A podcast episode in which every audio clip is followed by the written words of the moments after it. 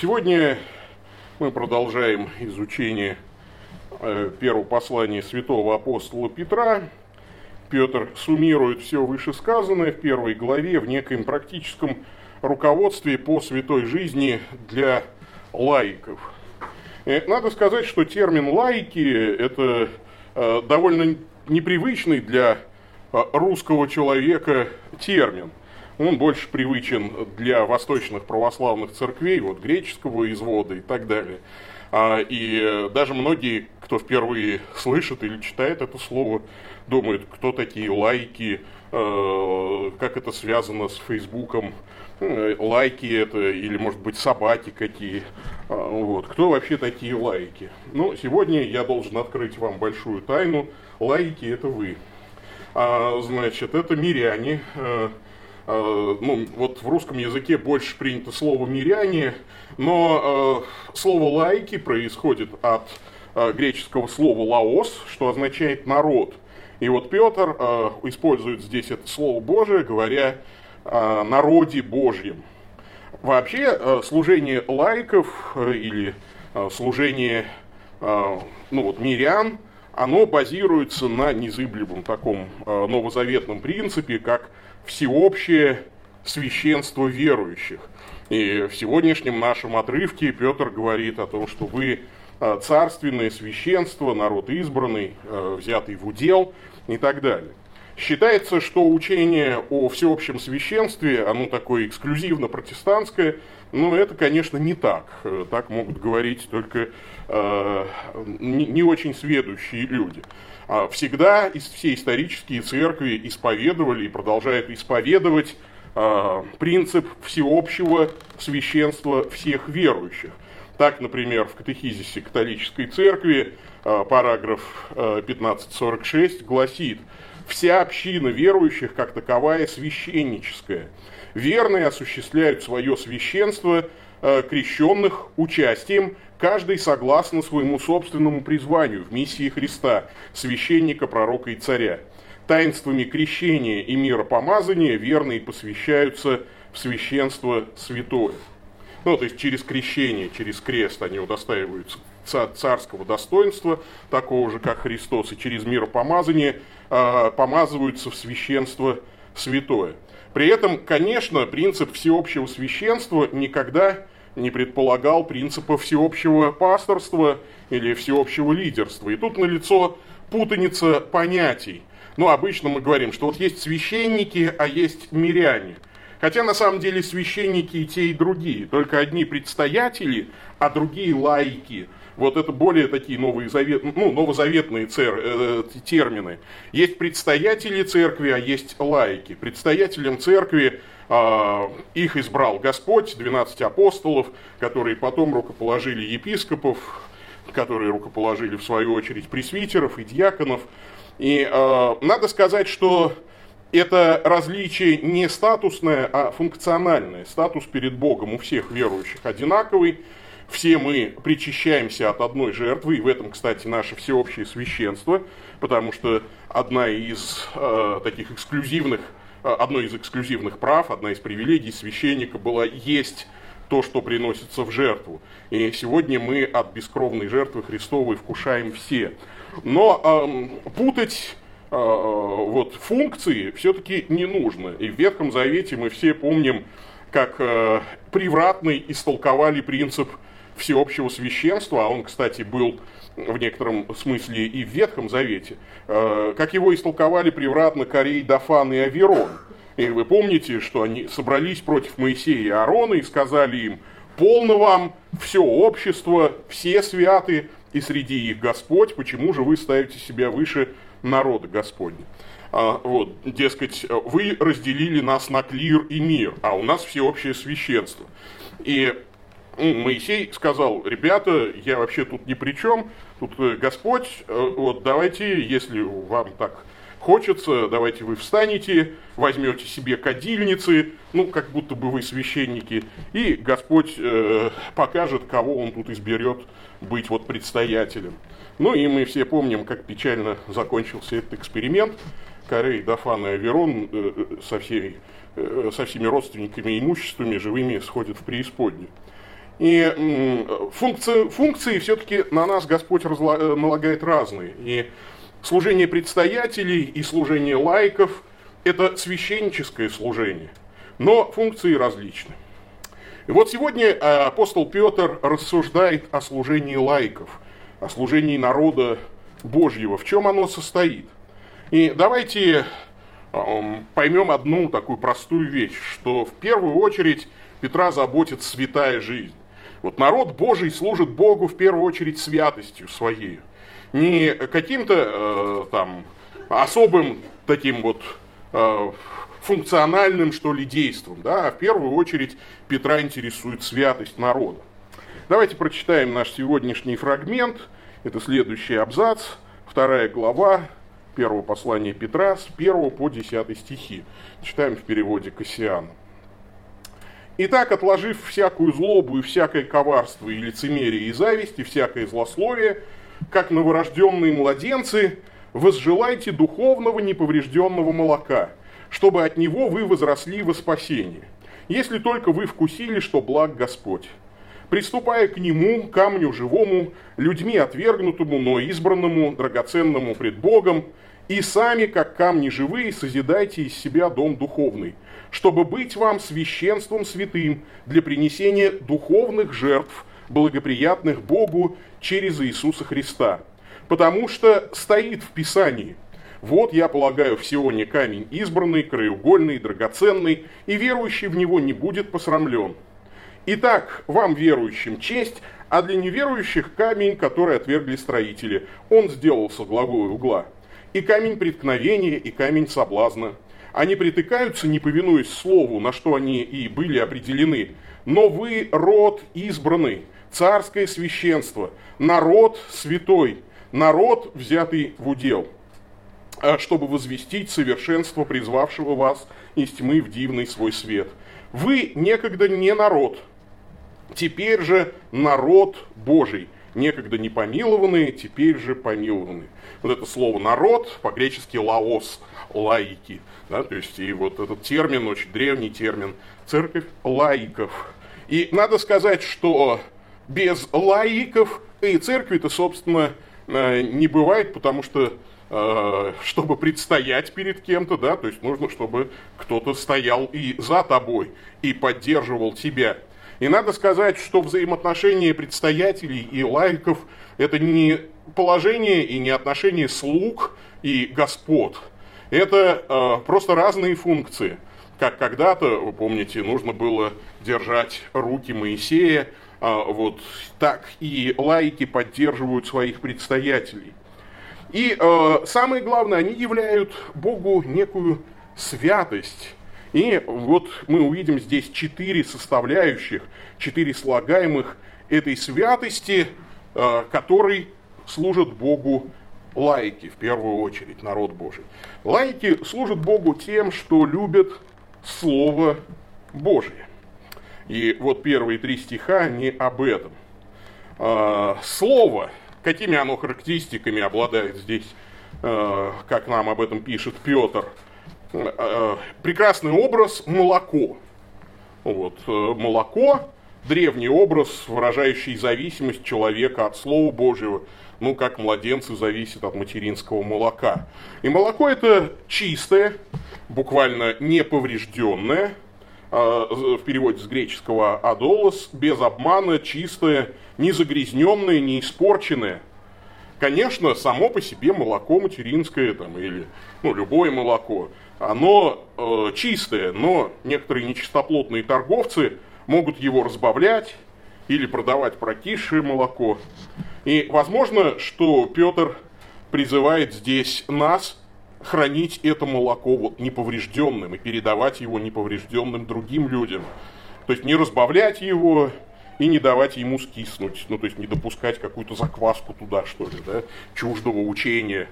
То есть мы здесь все стоим на страже ортодоксии. Оно также названо словесным. Вот тут интересно, что Кассиан переводит его как «духовное». На самом деле там интересное слово, логикон стоит по-гречески, то есть логическое, и 3 возможных толкования. Словесное молоко, вот как перевели в синодальном переводе, разумное молоко или умное молоко, ну или духовное молоко. Вот. И, конечно, здесь мы понимаем, что вот, поскольку это слово включает в себя весь семантический ареал, то все эти значения так или иначе применимы к слову. Что мешает нам возлюбить Слово Божье? Петр перечисляет здесь 5 греховных привычек, которые препятствуют нам полюбить Слово Божие. Для того, чтобы полюбить Слово Божие, нужно вот это вот все отложить. Очень хороший ответ на вопрос, вот когда приходят люди и говорят, там, пастырь, дорогой, вот не могу читать Слово Божье, что-то мне неинтересно, засыпаю. Ну, то есть, как-то вот скучно мне кажется и так далее. И вот всегда можно открыть 1 Петра и сказать, да вот ты проверь себя, почему ты не возлюбил, да? Может быть, потому что не отложил.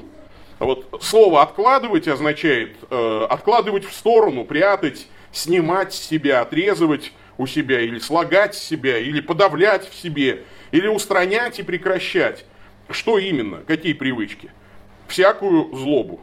Вот здесь, во-первых, греческое слово, говорящее «какие». Вот, всякую какие, всю порочность, испорченность, все зло, огорчение. То есть вот злоба, она мешает вам возлюбить Слово Божие.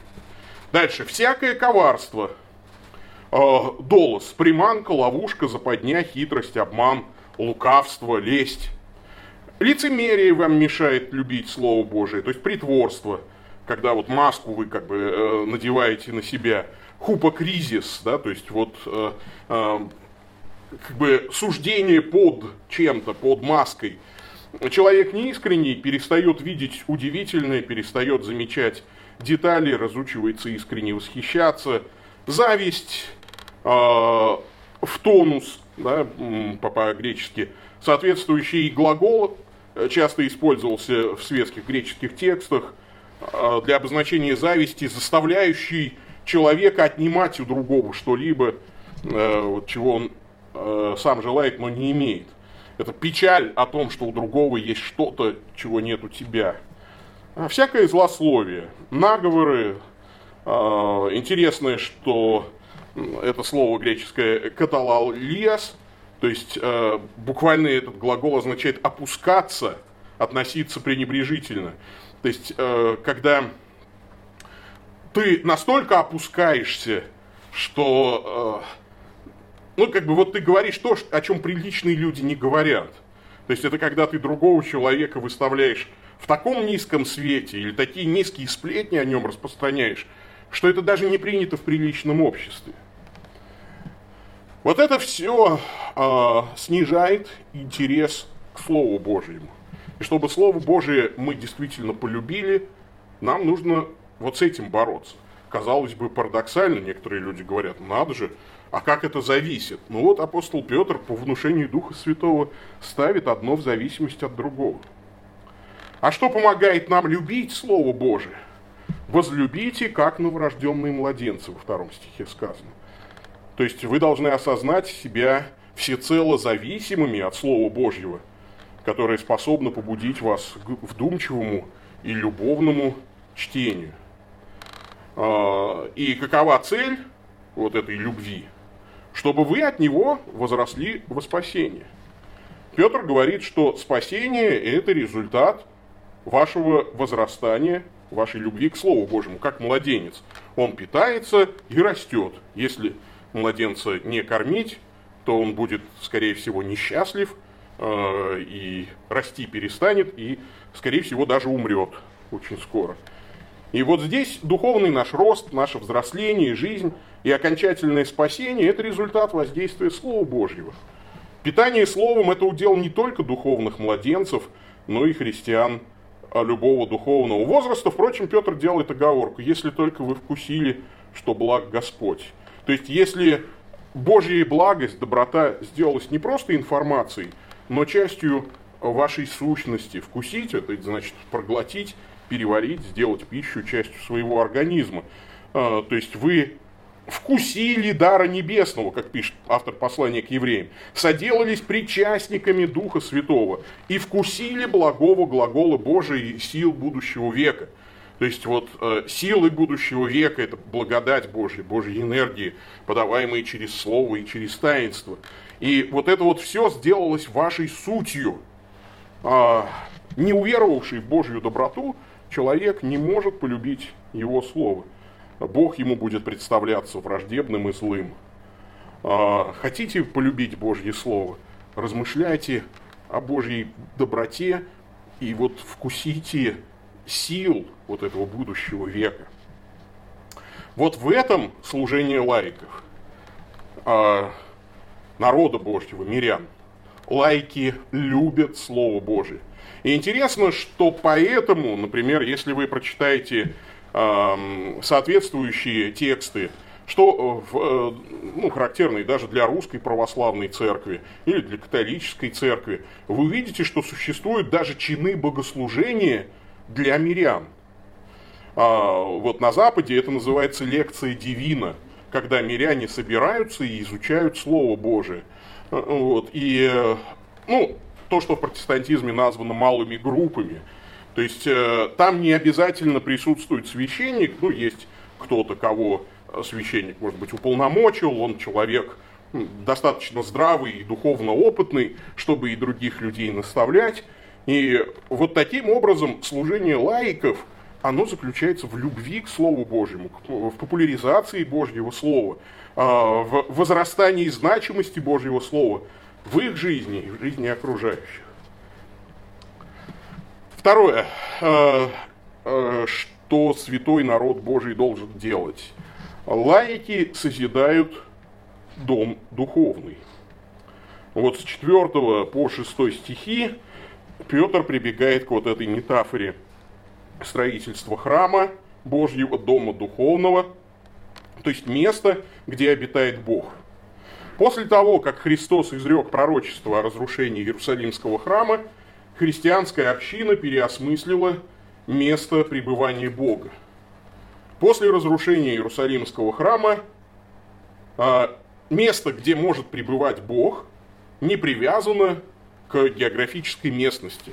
То есть теперь это не обязательно делать в Иерусалиме, потому что Бог теперь живет среди людей. И именно христиане, как община, являют собой место, где живет Бог. Насколько это верно для нашей общины? И вот здесь не вредно бы поразмышлять, как сделать жилище Бога более удобным для Него. Потому что если вы кому-либо строите дом, очень было бы хорошо, чтобы человеку, который там живет, было бы удобно. И когда мы строим храм, то в нем Богу должно быть удобно. А как это сделать? И вот здесь Петр говорит: сверяйте свое духовное строительство по Иисусу Христу. Он камень, отвергнутый строителями, иудеями. Но он сделался главой угла в церкви. Краеугольный камень – это главный ориентир для возведения фундамента всего здания. И вот из послания апостола Павла к Ефесянам мы понимаем, что в фундаменте лежит Христос, как краеугольный камень лежат апостолы и пророки. И здесь явная аллюзия на истину о том, что Бог больше не живет среди отвергнувшего его Израиля, он среди церкви. И построить церковь правильно можно только если мы воспринимаем Христа как драгоценность, как высший авторитет для жизни и своих поступков. Наивно предполагать, что церковь может получиться здоровой и сильной, если руководствоваться не учением Иисуса, а практической сметкой и житейской мудростью. Потому что дом духовный – это там, где священство святое приносит духовные жертвы, благоприятные Богу через Иисуса Христа. А что это такое? Мы из Писания знаем. Например, жертва Богу – дух сокрушенный. Не забывайте также благотворения и общительности, потому что таковые жертвы приятны Богу. И так далее, и тому подобное. Вот наши проявления святой жизни, наше покаяние, вот это и есть духовные жертвы, которые мы приносим Богу. То есть церковь – это сообщество, где люди делают добро, поклоняются Богу и раскаиваются в своих грехах. Вот там Богу комфортно. Интересно, что если сегодня прийти на какую-либо христианскую конференцию по церковному домостроительству и об этом сказать, то люди вас, скорее всего, не поймут. Они будут бесконечно говорить о том, что церковь — это место, где действуют вот маркетинговые стратегии, церковь — это где вот, хорошая церковь, это где кондиционер обязательно есть. Нет, все это понятно, и стулья должны быть удобными, и помещение максимально удобным, и так далее. Никто с этим не спорит. Но мы не можем строить церковь, только лишь руководствуясь принципами сетевого маркетинга или там принципами организации бизнес-корпораций. Я вот смотрю, модно в последнее время на все христианские конференции приглашать руководителей мирских бизнес-структур. И меня это очень беспокоит, потому что бизнес строится совсем не так, как должна строиться церковь. Методы другие. Потому что в бизнесе в первую очередь все направлено на получение прибыли, и экономические рычаги воздействия и на сотрудников, и на менеджеров там, среднего звена, это нормально. Как вы это в церкви сделаете? Не штрафы же вводить за опоздание, да? И так далее. Просто вообще даже глупо об этом говорить, потому что многие вещи просто не коррелируют. Они созданы для разных целей и с разными задачами. Призваны решить разные задачи. И, конечно, вот здесь апостол Петр говорит нам, что в первую очередь церковь – это там, где приносятся Богу духовные жертвы. Это вот храм. И, конечно, верующий в него поэтому и не будет посрамлен. То есть те, кто строит духовный дом, созидает атмосферу. Вот это вот прекрасное слово есть, атмосфера. Да? Лаики созидают дом духовный, в смысле они создают атмосферу в общине. Конечно, и предстоятели, пастыри создают атмосферу в общине. Но пастырей мало, во-первых, и во-вторых, просто один человек, даже облеченный властью, он не сможет доминировать, если всем не все равно. То есть, конечно, и церковь создает атмосферу определенную, люди создают атмосферу. И вот та неповторимая атмосфера любви, принятия и так далее, она созидается как раз лаиками. И если сосредоточиться на исполнении воли Божьей, а не на достижении каких-то прагматических результатов, то Бог даст нам результат, который будет лучшим с его точки зрения. И у нас никогда не будет повода постыдиться своей верности Христу, даже если придется умереть за него. Не забывайте, в какой обстановке читают это послание первые получатели. Третье, что делают лаики. Лаики постоянно извлекают уроки из судеб неверующих. То есть, лаики призваны оттенять собою, являть контраст с этим миром. Да? То есть, вот так мы аккуратно сформулируем это. В чем и заключается отрицательный пример? Судьба неверующих побуждает нас придерживаться следующих правил. То есть, делать все наоборот. Что сделали неверующие? Они отвергли этот камень. А мы не должны отвергать Христа. Они соблазнились Христом, а мы не должны соблазняться. И они не повиновались Слову Божьему, а мы должны повиноваться. Что это значит? Отвергнуть Христа, аподокимосом, признать негодным к употреблению, забраковать как камень неподходящий. Знаете, вот есть такое выражение: это не мое. Я попробовал и понял, не мое это. Неверующий, он именно так и определяет свое отношение к Христу. То есть, мое или не мое, нравится мне или не нравится. Это не мое. А вот лаики, настоящий народ Божий, он не так вообще все оценивает. Все, что касается Иисуса Христа, это мое. Да, мне это не нравится, но это мое. Мне не нравится, когда крест, который я несу, вонзается мне в спину острыми краями. Но нельзя снять крест и сказать: знаете, это как-то не мое. Христос говорит: не берешь креста, не достоин меня. Вот что значит отвергнуть Христа. Соблазниться Христом. Буквально Петр говорит, это споткнуться об него. То есть люди идут по дороге в ад. И на этом пути камнем, преграждающим путь, лежит Христос. Но люди вместо того, чтобы повернуть назад, пытаются этот камень перепрыгнуть, спотыкаются, падают и разбиваются насмерть. Вот примерно такая метафора. Такой образ рисует Петр. Поэтому, если Христос предупреждает тебя об опасности, то есть ты идешь, а на пути у тебя стоит Христос, как такой камень, да, который преграждает тебе путь в ад, то лучше поверить на слово, что не надо. Да, то есть это вот, знаете, как там бывает, что поставили знак «проезд запрещен», а вроде дорога-то нормальная, ну и ты едешь вместо того, чтобы по объездной дороге, по пыльной там ехать. А потом там вдруг обрыв, там моста нет, и все, а ты уже столько времени потратил и так далее. Иногда лучше поверить запрещающему знаку и пойти в объезд, хотя бы это тебе было и трудно. Если Христос предупреждает нас об опасности, лучше поверить на слово. Не проверять, не пытаться перепрыгнуть этот камень. Есть высокая вероятность разбиться. Ну и повиноваться слову, просто выполнить все то, что там написано. Это непросто, но со временем почему-то иногда даже становится сложнее. Ну, ничего страшного, что ж теперь. Значит, мы растем, Бог увеличивает нагрузку. И вот неверующие, как написано, были на это определены. На то, чтобы вот так упасть, разбиться и так далее. Это вовсе не означает, что Бог кого-то из людей сотворил специально для погибели.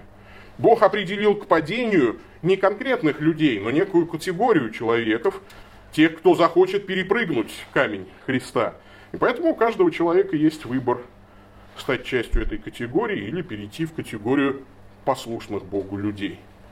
Вот лаики извлекают уроки из судьбы неверующих и не перепрыгивают через камень. Ну и, наконец, четвертое. Лайки священнодействуют в своей сфере. И вот здесь основание для того самого, для той самой доктрины призвания.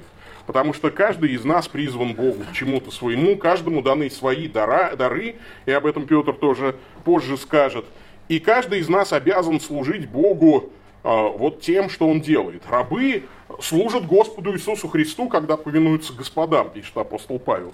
То есть любая наша деятельность может быть служением Богу, если она не греховна и приносит людям пользу. В чем заключается служение лаиков в священнодействии? Петр называет лаиков, народ Божий, избранной категорией людей, царственным священством, собственностью, то есть уделом Бога, то есть его суверенным государством даже. Вот вы как такое особое государство в государстве, как Ватикан в Италии. Ну, то есть вот и вы как церковь, такое государство на территории любого государства. Вы анклав в этом враждебном Богу мире. И вы осуществляете Божье правление на земле. И кто-то может спросить, а как же это может получиться, если христиане не обладают ни финансовой, ни военной мощью, если у христиан нет реальных политических рычагов управления странами и народами? А Петр объясняет это просто, а вы не для этого призваны. Вы вот все это призваны делать, ощущать себя анклавом. Для чего? Для того, чтобы возвестить совершенство призвавшего вас из тьмы в дивный свой свет. То есть ваша задача не захватывать политическую власть в этом мире, не проникать даже в правительство, не организовать там мощную финансовую корпорацию. Ваше дело проповедовать. Потому что там, где звучит ваше свидетельство, вкупе со Словом Божьим, там люди меняются. И чем обусловлена ваша способность к такому служению? Это Он превратил вас в народ Божий, и Он помиловал вас. Вы некогда были не народом, не лаосом, да, а теперь лаос, лаики, да, и некогда были не помилованы, а теперь помилованы. То есть вы не безмозглое стадо, не толпа, ведомая животными инстинктами, там, греховными страстями и так далее. Вы теперь из толпы охлоса стали народом Божьим. Вот в греческом языке есть три слова, обозначающие народ. Есть слово «охлос», толпа неконтролируемая, вот, буйная, которая водится эмоциями. Есть демос, ну, народ, да, то есть демос, демократия, или демагогия, демагог тот, кто ведет народ. То есть это тоже толпа, но в таких цивилизованных, что ли, рамках. И высшая форма – это лаос. Лаос, то есть некое сообщество людей, которые собрались по определенному признаку, и этот признак для них очень дорог. Ну, как, например, для кого-то это этнический признак, там, русские, это этнос, да, ну, есть еще слово этнос, вот как раз для, это такой лаос, для которого национальность самый главный образующий их принцип. А вот в общем смысле лаос, и в частном случае это лаос Божий, это вот Бог для вас высший авторитет. И, конечно, вы послушны в этом смысле только Ему. Над нами, как над народом Божьим, не давлеет, вернее, над нами вот как бы не висит, как дамоклов меч, страх смерти, потому что Бог нас помиловал, и смерть для нас приобретение. И первые христиане были сильны именно потому, что ощущали себя частью единого, мощного Божьего народа, и не боялись смерти. Современные христиане очень часто ощущают себя одиночками и жутко боятся даже простого ухудшения качества жизни, не говоря уже о смерти. И вот здесь полезно поразмышлять о путях преодоления этой ненормальности. Вот. Почему нас так сильно парит то, вот, что сможет случиться лично с нами, и совершенно не заботит то, что может случиться с нами, как с церковью. Ну, то есть, вот лайки ведь священно действуют в своей сфере. Почему? Вот они ощущают себя частью некоего священного действия. Я не просто, как бы, вот, там, сижу в офисе, там, или работаю, там, делаю свою работу. Я священно действую. И я это делаю хорошо, не только для того, чтобы получить продвижение по карьерной лестнице или прибавку к зарплате.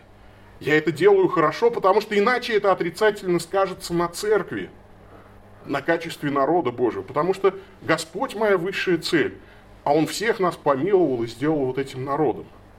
Мы часто не ощущаем вот своей общности друг с другом. Ни как поместная община, ни как вселенская церковь. Дьявол добился огромных успехов в области индивидуализации как нашего сознания, так и нашего мироощущения. Каждый сам за себя. К сожалению, этот лозунг иногда работает, начинает и в церкви. И это очень-очень плохо. Потому что, представьте себе, вот в следующее воскресенье съедутся священники, да, съедутся епископы, и у нас будет большой праздник, и будет торжественная месса. И представьте себе, каждый там епископ и каждый священник привез с собой по портативному алтарю, и, значит, вот тут вот поставил алтарчик, и тут, значит, что-то служит. Тут я за большим алтарем, я большой, мне места много надо. Там вот владыка Иван что-нибудь разложил свое, и тоже кадильницей там кадит. Ну, то есть это будет яролаж, скажете вы, да? Уж если собрались вместе, так вместе. Давайте уж как-то вместе все служить. Проповеди 3 штуки, там, значит, сразу говорим. И кто-то кричит, а я закончил уже, а он долго говорит. Ну, то есть, это же яролаж. Интересно, что даже в рамках одной общины мы часто действуем, ну, вот так, в разнобой. Ну, понятно, что это не значит, что все мы должны друг друга информировать. Я пошел там туда, сюда. Это означает, что, конечно, мы должны интересоваться друг другом, но свою деятельность в этом мире мы должны в первую очередь, ну, ассоциировать со священнодействием, вот, которые мы осуществляем все вместе. То есть думать, а как это послужит для славы Божьей, для церкви. Как это послужит пониманию совершенства того, кто призвал нас из тьмы в чудный свой свет. Вот эти 4 очень важных сферы служения мирян, служения лаиков. Они, если их честно выполнять, то, конечно, исчезнет всякая зависть там, к предстоятелям церкви, потому что у них, кроме этих 4 обязанностей, предстоятели от них не освобождаются. Просто у предстоятелей еще пара десятков обязанностей. Да? Но тогда мы понимаем хотя бы для чего мы. что мы не просто там зрители в спектакле на мессе, мы участники Святой Мессы, например, да, поэтому и молитвы наши, и постоянное вовлечение народа Божьего, это важно, и принесение даров, и пожертвования, и сбор записок, да, вот этот вот, и помазание, и антифоны, и пение, и так далее. Все это вместе делает нас участниками одного очень важного действия. Служите Богу как священство святое. Что составляет вашу обязанность? Любовь к Слову Божьему, созидание Божьего храма, извлечение уроков, то есть контраст по отношению к людям мира сего, и исполнение служения, священнического служения там, где вас призвал Господь. Об этом давайте с вами и помолимся. Аминь. Слава Отцу и Сыну и Святому Духу, и ныне и присно, и во веки веков. Аминь. Боже наш, Отче Небесный, научи нас всех, как царственное священство, любить Слово Твое, созидать святой храм Твой, жить свято, извлекать уроки из судеб неверующих и исполнять то, к чему Ты нас призвал, и священно действовать на своем месте, на котором Ты поставил нас. Господи, помоги нам делать это для того, чтобы не ослабеть и чтобы преодолеть все трудности этой земной жизни. Молим Тебя через Господа нашего, Иисуса Христа, Твоего Сына, который с Тобой живет и царствует в единстве Святого Духа, Бог во веки веков. Аминь.